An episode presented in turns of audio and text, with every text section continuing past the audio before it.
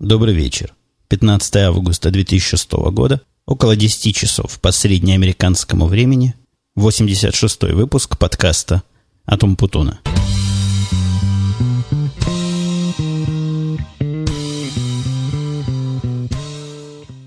Ну, вроде бы после прошлых наших экспериментов и вынужденных тихих говорений сегодня голос более-менее у меня нормальный, не такой шипучий, шепелявый, как был в прошлый раз. А кроме того, я в прошлый раз, если вы помните, провел такой эксперимент, который те, кто откликнулся, по-моему, человека три или четыре откликнулись, признали не очень удачным, но на то они эксперименты, чтобы быть иногда удачными, иногда нет.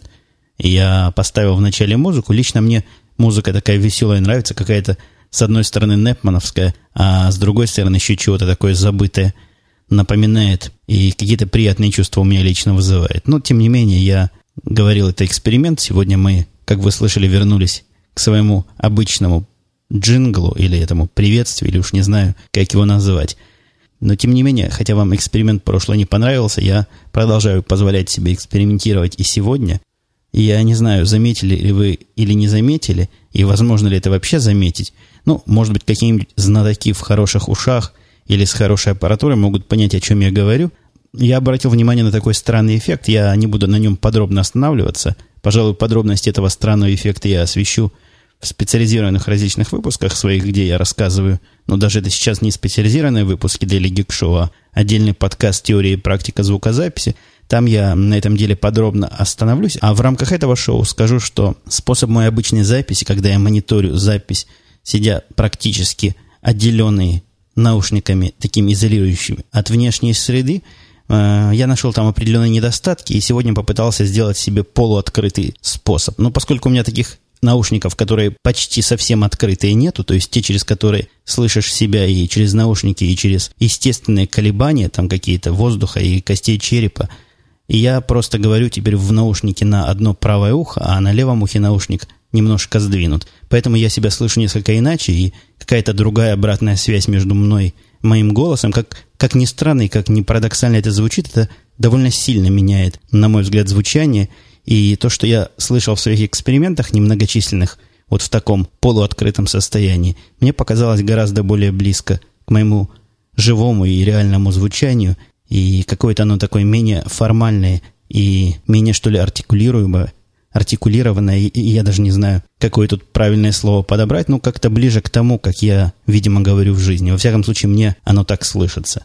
Сегодня в моем Google ноутбуке огромное количество различных тем и различных вопросов. Прошлый подкаст вызвал довольно немало вопросов. Это приятно, когда приходят вопросы и комментарии, я не могу не признать, поэтому пишите чаще, пишите больше, не ленитесь. Ну, если ленитесь, так ленитесь. То, что слушаете, и, и, и того достаточно – я не могу требовать от слушателей активного участия, хотя, несомненно, это участие мне лично приятно. На прошлой, даже на позапрошлой неделе я нашел такой страннейший сайт, который страннейшим своим названием называется Хабрахабр. www.habrahabr.ru а, Страннейший он тем, что такое название, по-моему, только человек с больной фантазией мог придумать, с одной стороны, а с другой стороны, с точки зрения наполнения, так сказать, контента, интересный такой сайт, где интересные грамотные статьи встречаются. Сделан он так правильно, и я регулярно на него захаживаю. Возможно, вам будет тоже интересно туда попасть. И даже трудно его с чем-то сравнить мне известным. Это какая-то смесь дига, слэш дота и еще чего-то. Все это на русском языке. Такое довольно продвинутая такая тусовка. И они там даже собираются открыть свои подкаст-шоу. Там уже даже есть один пробный подкаст, хотя, конечно, до подкаста этому делу пока еще далеко технически, но, тем не менее, инициатива заслуживает всякого внимания. Ссылка на этот сайт будет в наших шоу-нотах. Из событий таких знаковых, которые у меня прошли на этой неделе, несомненно, это был мой первый в Америке визит к зубному врачу. Я, наверное, не буду в подробностях останавливаться в процедуре, но некоторые запомнившиеся и въевшиеся мне в мозг моменты опишу.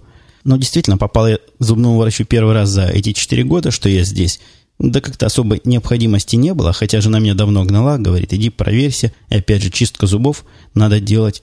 Ну, выгнала, наконец. Выгнала. А мы без всякой особой рекомендации нашли зубных врачей, но рекомендованы нашим госпиталем. В общем-то, они нас пока никак не кидали со своими рекомендациями. Мы по их рекомендации находили в свое время зубного врача и ребенку, и все было нормально.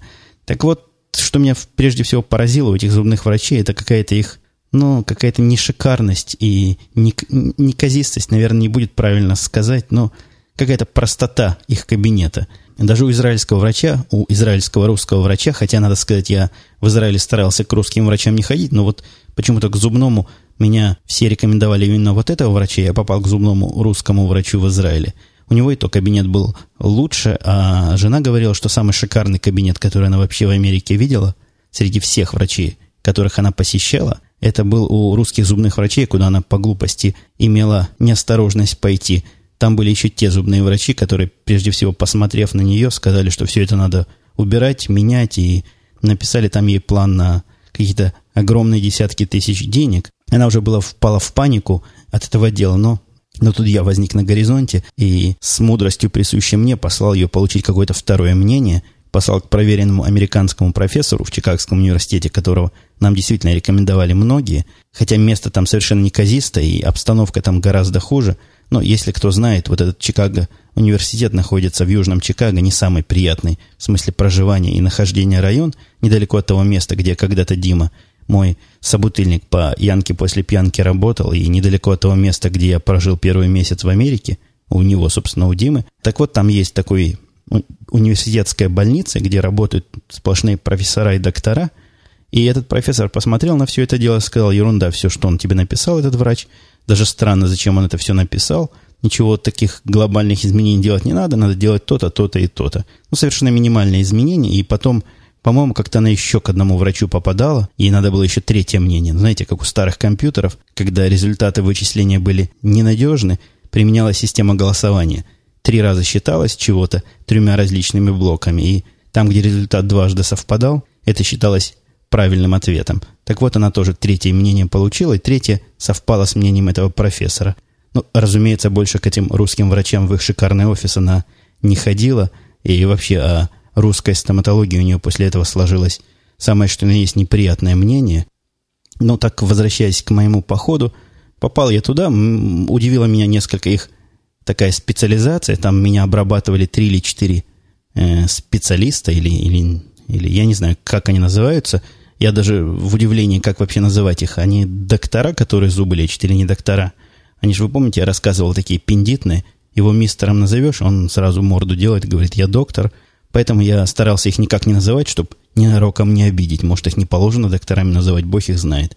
Сначала мной занималась одна тетка, делала рентгены, там потом другая делала чистки, третья еще чего-то делала. Довольно долгая процедура, ну, практически безболезненная, то есть не такая, как, как я себе помню по моим детским годам мучения в этом зубном кабинете и непереносимая боль с криками и держанием тебя медсестер – вот здесь, конечно, не так. Да, да и в Израиле, в общем, не так было. Тут даже обезболивать не было, что особо, потому что это был как бы такой диагностический осмотр. А что меня поразило, я привык к тому, что если не ходишь к врачу, к этому зубному каждые полгода, а потом через года три приходишь, то у тебя там полный кошмар наблюдается. Как ни странно, никакого кошмара они у меня не наблюдали и никаких проблем особых не нашли. То есть такое впечатление, что кариес здесь, вот этот самый кариес, который пожирает зубы без должного ухода и без должной медицинской помощи, то ли он здесь не так активен, как в других местах, то ли мы, может, воду какую-то правильную пьем. Но у меня за эти годы не появилось ни одного пораженного зуба. Простите меня уже за такие медицинско-анатомические подробности. И я даже не знаю, в чем тут дело. Жена моя сказала, что где-то читала, что с возрастом устойчивость к карису возрастает. Ну, может быть, в этом дело. Еще меня немножко удивило их концептуальность в отношении зубов мудрости. У меня один из зубов мудрости есть, который довольно такой сильно леченый. И я, как сейчас помню, во всем этом моем израильском лечении, вот как раз вот эта часть лечения вот этого зуба мудрости была самой, не то что болезненной, но самой утомительной. Надо было широко раскрывать рот, эти мышцы постоянно там перемыкало, и потом его трудно было обратно закрыть. Здесь врач посмотрел рентген, посмотрел на эти зубы и сказал, о, говорит, у тебя тут целых четыре зуба мудрости. Удалять к чертовой матери. Это у них такая общая концепция, насколько я понимаю. И, и жене так тоже в свое время удаляли. Они считают эти зубы ненужными и даже вредными, которые вызывают там какие-то проблемы. И при первой возможности их пытаются удалить Ну, они не, не настаивали, конечно. Я спросил, можно ли их починить. Он так покривил носом, сказал, вот этот, который проблемный, можно починить, но зачем нам с этим связываться? И нам работа трудная, и вам сидеть будет неудобно с открытым таким широко ртом. И вообще, они вредные, эти зубы, надо их удалять к такой-то матери. Ну, надо, так надо. Соберусь как-нибудь духом, пойду лишаться этой самой мудрости, заключенной в этих лишних четырех зубах. Ну, в общем, оставили они меня, несмотря на то, что визит был длительный и довольно нудный, неплохое впечатление. Я... Они говорили, хотя много, но по делу. Они там поговорить прямо любят просто от как. После всей этой процедуры мне представили сначала одну тетку, которая мне долго рассказывала и рисовала графики о том, как надо предохраняться от кариеса, наверное, минут 20, хотя, несмотря на то, что никакого кариеса у меня не появилось, но, видимо, у них положено прочесть такую лекцию. Целую научную лекцию такую прочитала мне серьезную, когда там есть, и как, и почему, и из-за чего, с такими подробностями и с объяснением материала. Потом был другой доктор, который про, про на всякие вещи рассказывал. В общем, образовательная часть у них тут, конечно, сильно поставлена. Ну, вот, пожалуй, хватит о моих медицинских проблемах. Перейдем по контрасту к вопросам. Вопрос от FSERG. Слушатель FSERG спрашивает или комментирует. Спрашивая, комментирует. Или комментируя, спрашивает. Когда вы рассказываете про детей, пишет FSERG, мне всегда казалось, что что-то не так. И только сейчас я понял, что не так. Когда говорят «сын» или «дочь», это звучит нормально и естественно, но вы всегда употребляете слово «девочка», и это кажется странным, потому что слово какое-то отстраненное, как будто бы не про своих детей. Хоть бы вскользь имя проскочило – а мне кажется, на протяжении последних 40 подкастов вы ни разу не назвали дочь по имени. А может, это просто ваш такой пунктик, тогда нормально. Ну, я не знаю, называл я или не называл по имени. Тут, конечно, можно целую по Фрейду какую-нибудь психологическую теорию придумать и меня как-нибудь про психоанализировать. Я, кстати, вопрос психоанализирования меня тоже собирался чуть ниже в этом подкасте, если время останется поднять. Но на самом деле тут все, все незамысловато. Я вы все-таки, видимо, не так давно меня слушаете, если такие вопросы задаете. Я, по-моему, да практически уверен, рассказывал, откуда пошло то, что у нас в семье называют сына мальчиком, а дочь девочкой. Я на всякий случай повторю для моих вновь подключенных слушателей. Это, это история такая, ушедшая корнями где-то лет в 10, наверное, назад, даже больше уже, наверное, когда мы только приехали в Израиль, у меня появился на работе сотоварищ, э, некий Йоси, который в первые дни нашей совместной работы, я не был ни начальником, просто мы вместе работали, он был совсем молодой и совсем не рубил. Ну, я тогда тоже был не очень старый, но понимал я в этом деле без ложной скромности гораздо больше его, и поэтому ему помогал как мог. И этот Йоси быстренько вспомнил свой подзабытый русский язык. Он, он никогда не жил в России или в очень раннем возрасте. Ну, в общем, русского языка он практически не знал и некоторые слова не мог выговаривать.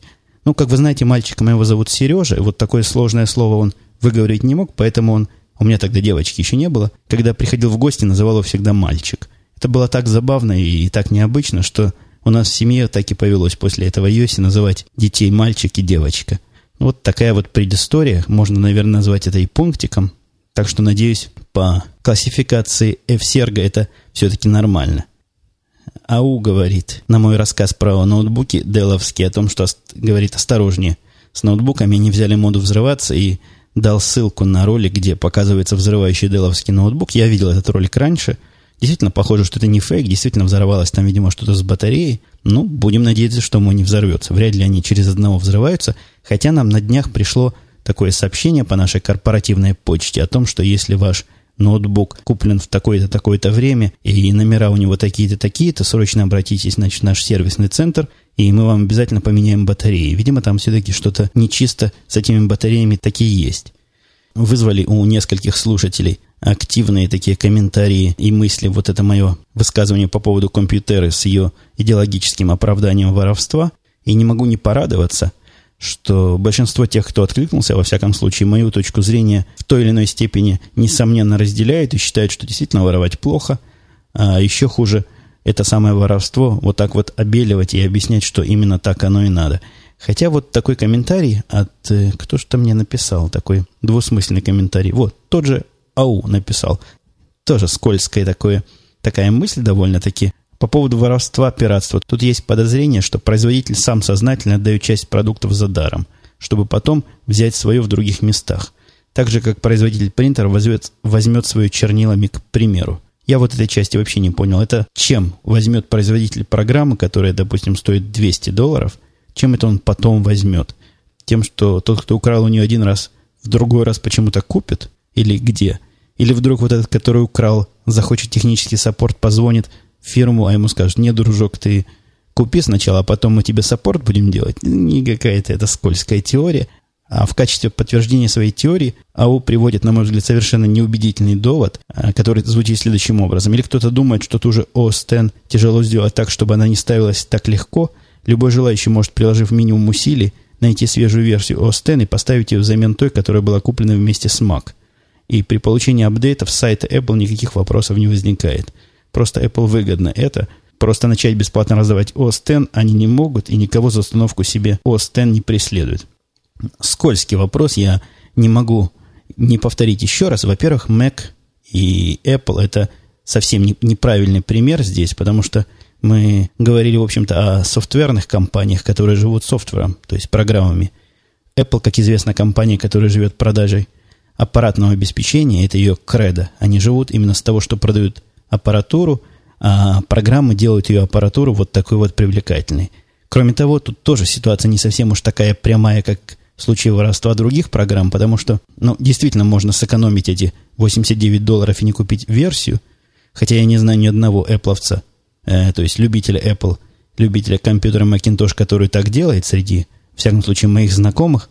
Все они люди богобоязненные и поддерживают любимую компанию деньгами. Так вот, даже если вы воруете X, вы ее, несомненно, до этого уже купили. Это не такой уж прямой способ воровства того, что вам вот так вот захотелось украсть. Тоже тут не так все прозрачно.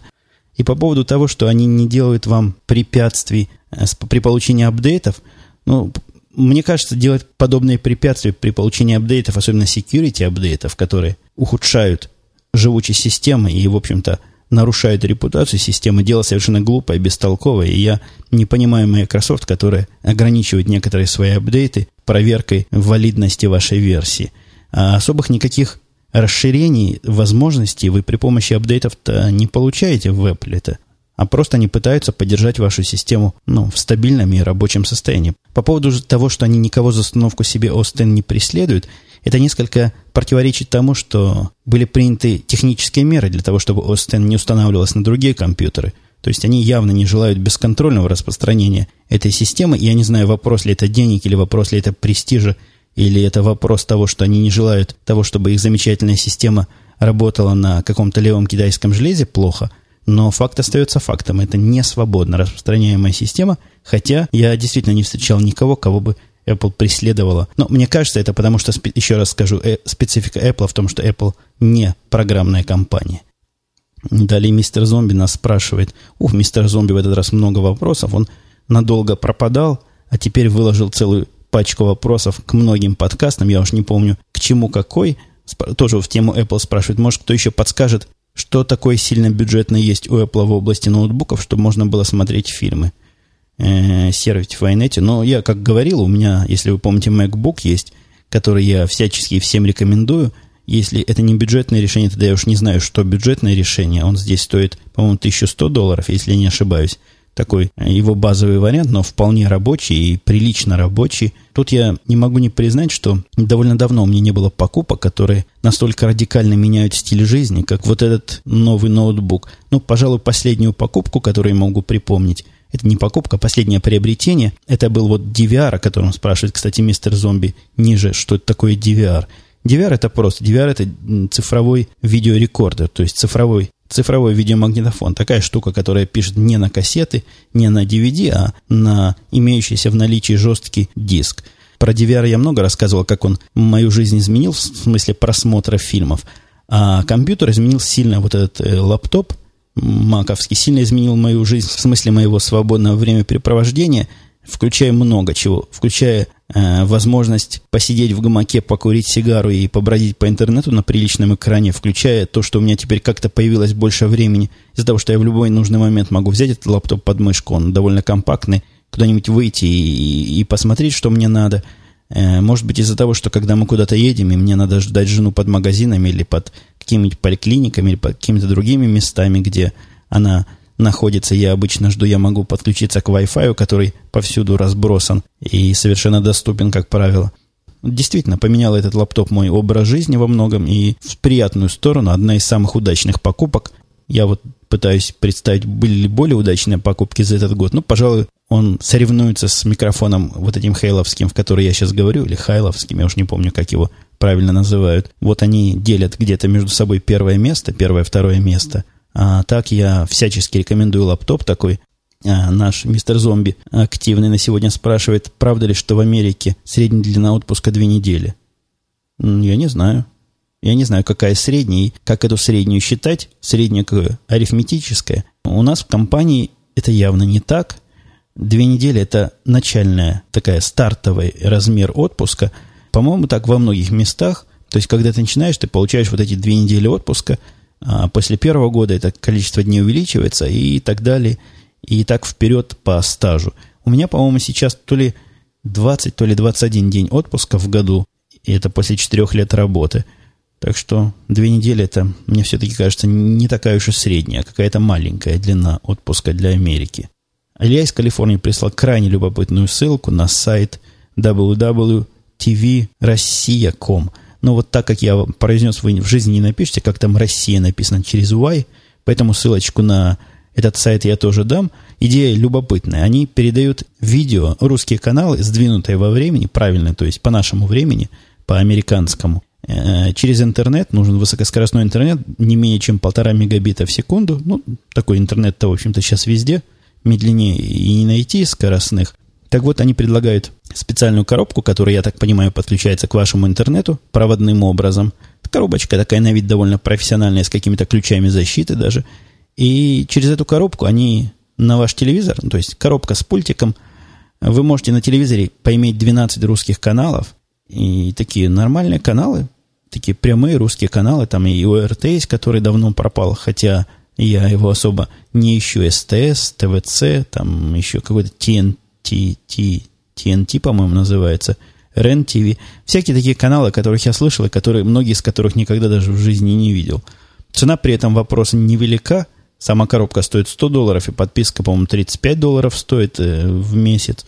Ну, конечно, не так уж, чтобы и даром. Мне, если вдруг кто-то таким пользуется и может поделиться, какое качество всего этого, и какое качество сервиса, и как оно все работает в жизни, я был бы рад услышать чьи-нибудь субъективные мнения по этому вопросу.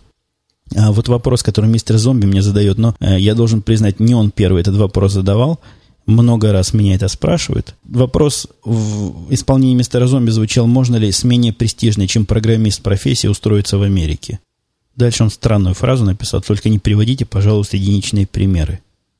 Просто в тупик меня поставил, чего он с этим, собственно, хотел сказать. И я сомневаюсь, что мистер Зомби подозревает, что я для ответа на его вопрос перерою статистику и наберу какие-то надежные данные. Все, о чем я говорю, построено на каких-то субъективных и более-менее единичных примерах. У меня действительно нет под рукой такого штата сотрудников, которые могли бы провести исследование рынка или исследование еще чего-то. Э, во-первых, этот вопрос, этот ответ на этот вопрос состоит из двух частей. Во-первых, профессия программиста – не такая уж и престижная в Америке. Это обычная инженерная профессия, и ничего в ней такого особо уж престижного нет, за исключением того, что программистов меньше, чем их надо. Особенно меньше хороших программистов, чем их надо, хороших специалистов. Но мне кажется, такая ситуация не только в программировании, а и во многих других областях.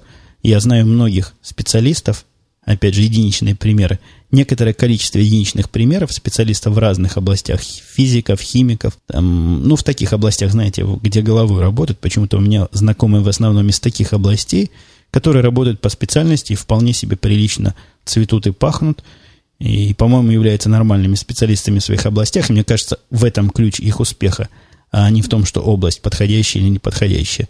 Америка-то надо понимать, что такая большая деревня, тут есть все, и этого всего много. И если в Израиле это была реальная проблема, когда какой-нибудь ученый по какой-нибудь, или там инженер по какой-нибудь экзотической специальности, там строение каких-то супер-дупер мостов, приезжает в Израиль, и действительно нечего ему со своим строением мостов делать, потому что мосты через реки там строить особо и негде. Ну, может, я и заблуждаюсь, может, там и мосты повсюду, где я не видел. То здесь из моего опыта, из моих единичных примеров, по-моему, всякий, кто понимает, чего он делает, и умеет делать то, что он делает хорошо, находит себя и находит себе нормальную работу с нормальной оплатой, с нормальной жизнью. Такое мое мнение, построенное на единичных примерах. А вот еще одна тема. Тема, кстати, навеяна мне была подкастом коллеги, коллеги Рулика, который ведет, ведет свое шоу о жизни в Германии, по-моему, такое ретроспективное, то есть то, что было. У него это, видимо, как-то сильно в мозгу, в памяти отложилось, и он с нами делится. Интересное шоу, я его рекомендовал пару раз, и он у меня в списке правильных подкастов, по-моему. Но, во всяком случае, в списке тех подкастов, на которые я подписался, и которые я слушаю, в списке вот этих интересных, которые вы можете найти у меня на, на моей версии арпода. А, так вот, это я, это я к чему-то. А, так в прошлый раз он рассказывал о том, что он не любит немцев за то, что они стучат друг на друга, вот за доносительство, за всякое и за всякое такое прочее. А как раз слушая рулика в машине, кстати, доложу я вам, это не касается, собственно, рулика, это касается многих других подкастов, и я, я об этом многократно говорил у себя э, в теории практики звукозаписи. Но когда вы пишете подкаст, представьте, что вас будут слушать в машине в тяжелых условиях и постарайтесь, ну, ну как-нибудь постарайтесь, коллеги, сделать так, чтобы вас было нормально слышно, чтобы не было этих перепадов громкого-тихого, а то заколебаешься эту ручку громкости туда-сюда вертеть. Но есть для этого конвенциональные пути, как это решать. Простите уж, но я еще раз прорекламирую свой подкаст, но послушайте вот этот sound.arpod.ru. Вот для этого как раз и, и рассказываю, чтобы, чтобы самому было приятно слушать то, что вы напроизводите. Так вот, Рулик рассказывал о, об этом самом доносительстве. Я его слышал в машине, когда впереди меня ехала тетка, белая тетка на небольшой такой хондочке, то ли красной, то ли синей, какой-то яркой хонде такой. И манера вождения у тетки была такая дикая, ну просто совершенно дикая. Эта трасса довольно шустрая, и все полосы двигаются немедленно. Ну, самая медленная полоса, наверное, правая, которая, она, там машины 50-60 миль в час двигаются, а по левой просто несутся. Ну, естественно, в реальный такой день, когда, когда это не поздняя ночь или не очень раннее утро, движение оно такое с перебоями. То есть иногда оно более напряженное, иногда менее напряженное, иногда едут медленнее, иногда быстрее. И вот здесь тоже ряды меняли время от времени скорость, но при этом средняя скорость, еще раз повторюсь, была весьма достойная. Я ехал спокойно в среднем ряду, а на мою беду вот эта хондочка с этой барышней ехала впереди меня, и она меняла ряды, наверное, каждые секунд 30-40. Это было жуткое совершенно зрелище. Я был в ситуации, в общем, безвыходной. То есть свернуть там особо некуда, она так между этими рядами носилась. Я только и смотрел, чтобы она меня как-нибудь не придавила. Вот такая манера вождения была. Я еще подумал, вот думаю, как раз в это время Рулик рассказывал о том, что они стучат друг на друга. Думал, хорошо бы, чтобы сейчас на нее кто-нибудь стукнул, ее отсюда убрали, с этой дороги. И что вы думаете, мы проехали, наверное, еще таким образом мили две-три, Выехала с боковой дороги полиция, догнала эту тетку, прижала к обочине. Это сто процентов кто-то из соседних машин позвонил о том, что она ведет себя агрессивно на дороге, создает постоянно аварийные и опасные ситуации. Здесь это тоже широко распространено. Я, честно скажу, не вижу в этом ничего плохого, потому что ну, действительно надо голову на плечах иметь, ездить как человек. А если не умеешь ездить как человек, нужно учиться. Таких вот отвязанных водителей надо учить. По-моему, учить таким способом забирание их в полицию и даже стучание на них при, до этого, с целью этого, это не самый плохой способ, потому что следующий способ будет либо в больнице для такого водителя, а не дай бог для того, с кем он столкнется, либо даже и на кладбище. Тот самый неловимый Джо, о котором я рассказывал в прошлом или в позапрошлом дети на заднем плане кричат. Я думал этот подкаст на улице записывать, но чего-то было лень нести с собой компьютер и устанавливать там микрофон, поэтому решил дома как-то дочка Лиза э, вела себя тихо, а тут, видимо, мультик закончился, и вот она ходит теперь по двери, время от времени чего-то выкрикивает. Отца родного вызывает. Так вот, неловимый Джо, который пару раз, даже три раза перенес интервью, и терпение э, мое практически исчерпал. То есть я вам говорил, да, вы помните, что следующее интервью его перенесенное им будет для меня последним. Я не буду больше его звать и не буду больше соглашаться на переносы. Появился он в назначенное время, по-моему, в пятницу, это было, да, в пятницу, в 11.45, пришел как штык. Действительно, фамилия оказалась э, говорящая о человеке, он таки оказался то ли корейцем, то ли китайцем, тоже трудно так понять, я их не очень различаю. Ну, такой какой-то восточный, дальневосточный товарищ, интересный такой товарищ, очень уверенный в себе, но вот в этом случае пришел так серьезно одетый, манеры такие без, безукоризненные, видно явно что человек умеет устраиваться на работу и наверняка прошел какие-то даже специальные курсы, смотрел в нужные моменты в глаза, в нужные моменты смеялся, когда надо, матом не разговаривал, руками не размахивал, в общем, держал себя открыто, все время старался лад, руки ладонями ко мне развернуть, значит, показать свое добродушное настроение. Ну, специалист, умеет проходить интервью. Но, тем не менее, мне он не понравился. Мне не понравилось не то, как он говорит, а то, как он мыслит. Я из-под несколько своих коварных вопросов запустил для обсуждения, и способ его мышления мне соверш... Да даже не способ мышления, а он способ это мышления особого не показал. Может, он мужик, конечно, умный и скрытный, но мне хотелось бы его умность как-то увидеть в каких-то в каких-то реакциях на мои вопросы и в каком-то ожидаемом адекватном техническом поведении, я этого не увидел, хотя не могу сказать, что чушь он полно не порол, но все это было какое-то стандартное, какое-то такое гладкое, обтекаемое, и нету, не было в этом какой-то искры, и не было в этом огонька. В общем, я в сильных сомнениях, то есть, если так от 1 до 10 я его оценил где-то на, на 4, на 5, то есть 10, если максимум, я буду дальше искать людей, если ко мне будут приходить, и он вряд ли будет реальным кандидатом в результате всех моих собеседований. Но если уж совсем тяжело будет, может, я к нему еще раз вернусь, но, но очень вряд ли. Не приглянулся мне этот самый неуловимый Джо. А по поводу фотосервисов тоже пришли некоторые комментарии, и даже с кем-то я...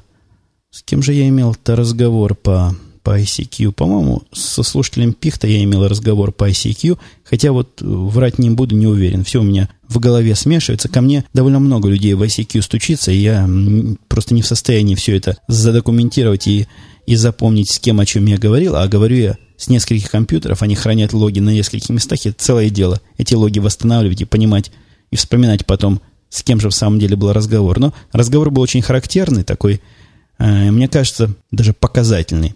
Слушатель сказал, что считает Flickr прекрасным сервисом и рассказал, насколько он прекрасен. И в процессе обсуждения того, что слушатель считает плюсом, я понял, где у нас расходятся взгляды. Вот те люди, которые считают Flickr, или там еще один человек прислал мне на фотки ком э, ссылку правильным сервисом, они используют этот сервис не для того, для чего использую я.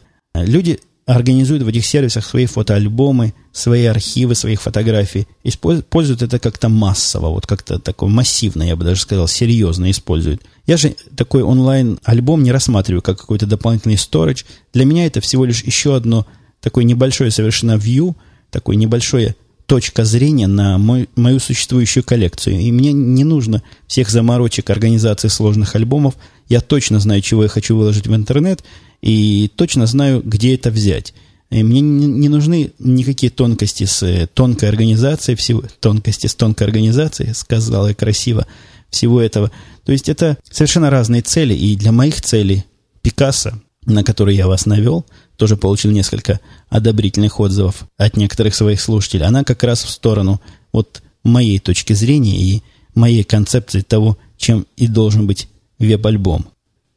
Еще есть совершенно шикарная тема, которую я, возможно, освещу подробнее в следующем выпуске. Мы на этой неделе, ну, а так вот обзорно скажу, что в эти выходные вытащила меня жена в, э, в Чикаго поразвлекаться э, в парк, который называется Миллениум, Чикаго Миллениум Парк, по-моему, полное его название. Интересное такое времяпрепровождение, хотя немножко бестолковое. Парк, конечно, странный. Странный он двумя вещами, во всяком случае, те две вещи, которые меня удивили и показались мне такими достойными упоминания. Во-первых, в этом парке стоит на входе такие ворота, выполненные в виде, ну, даже языком это трудно объяснить, в виде чего. Я дам ссылку на фотографии, я сделал фотоальбомчик такой маленький, опять же, в этой самой Пикассо.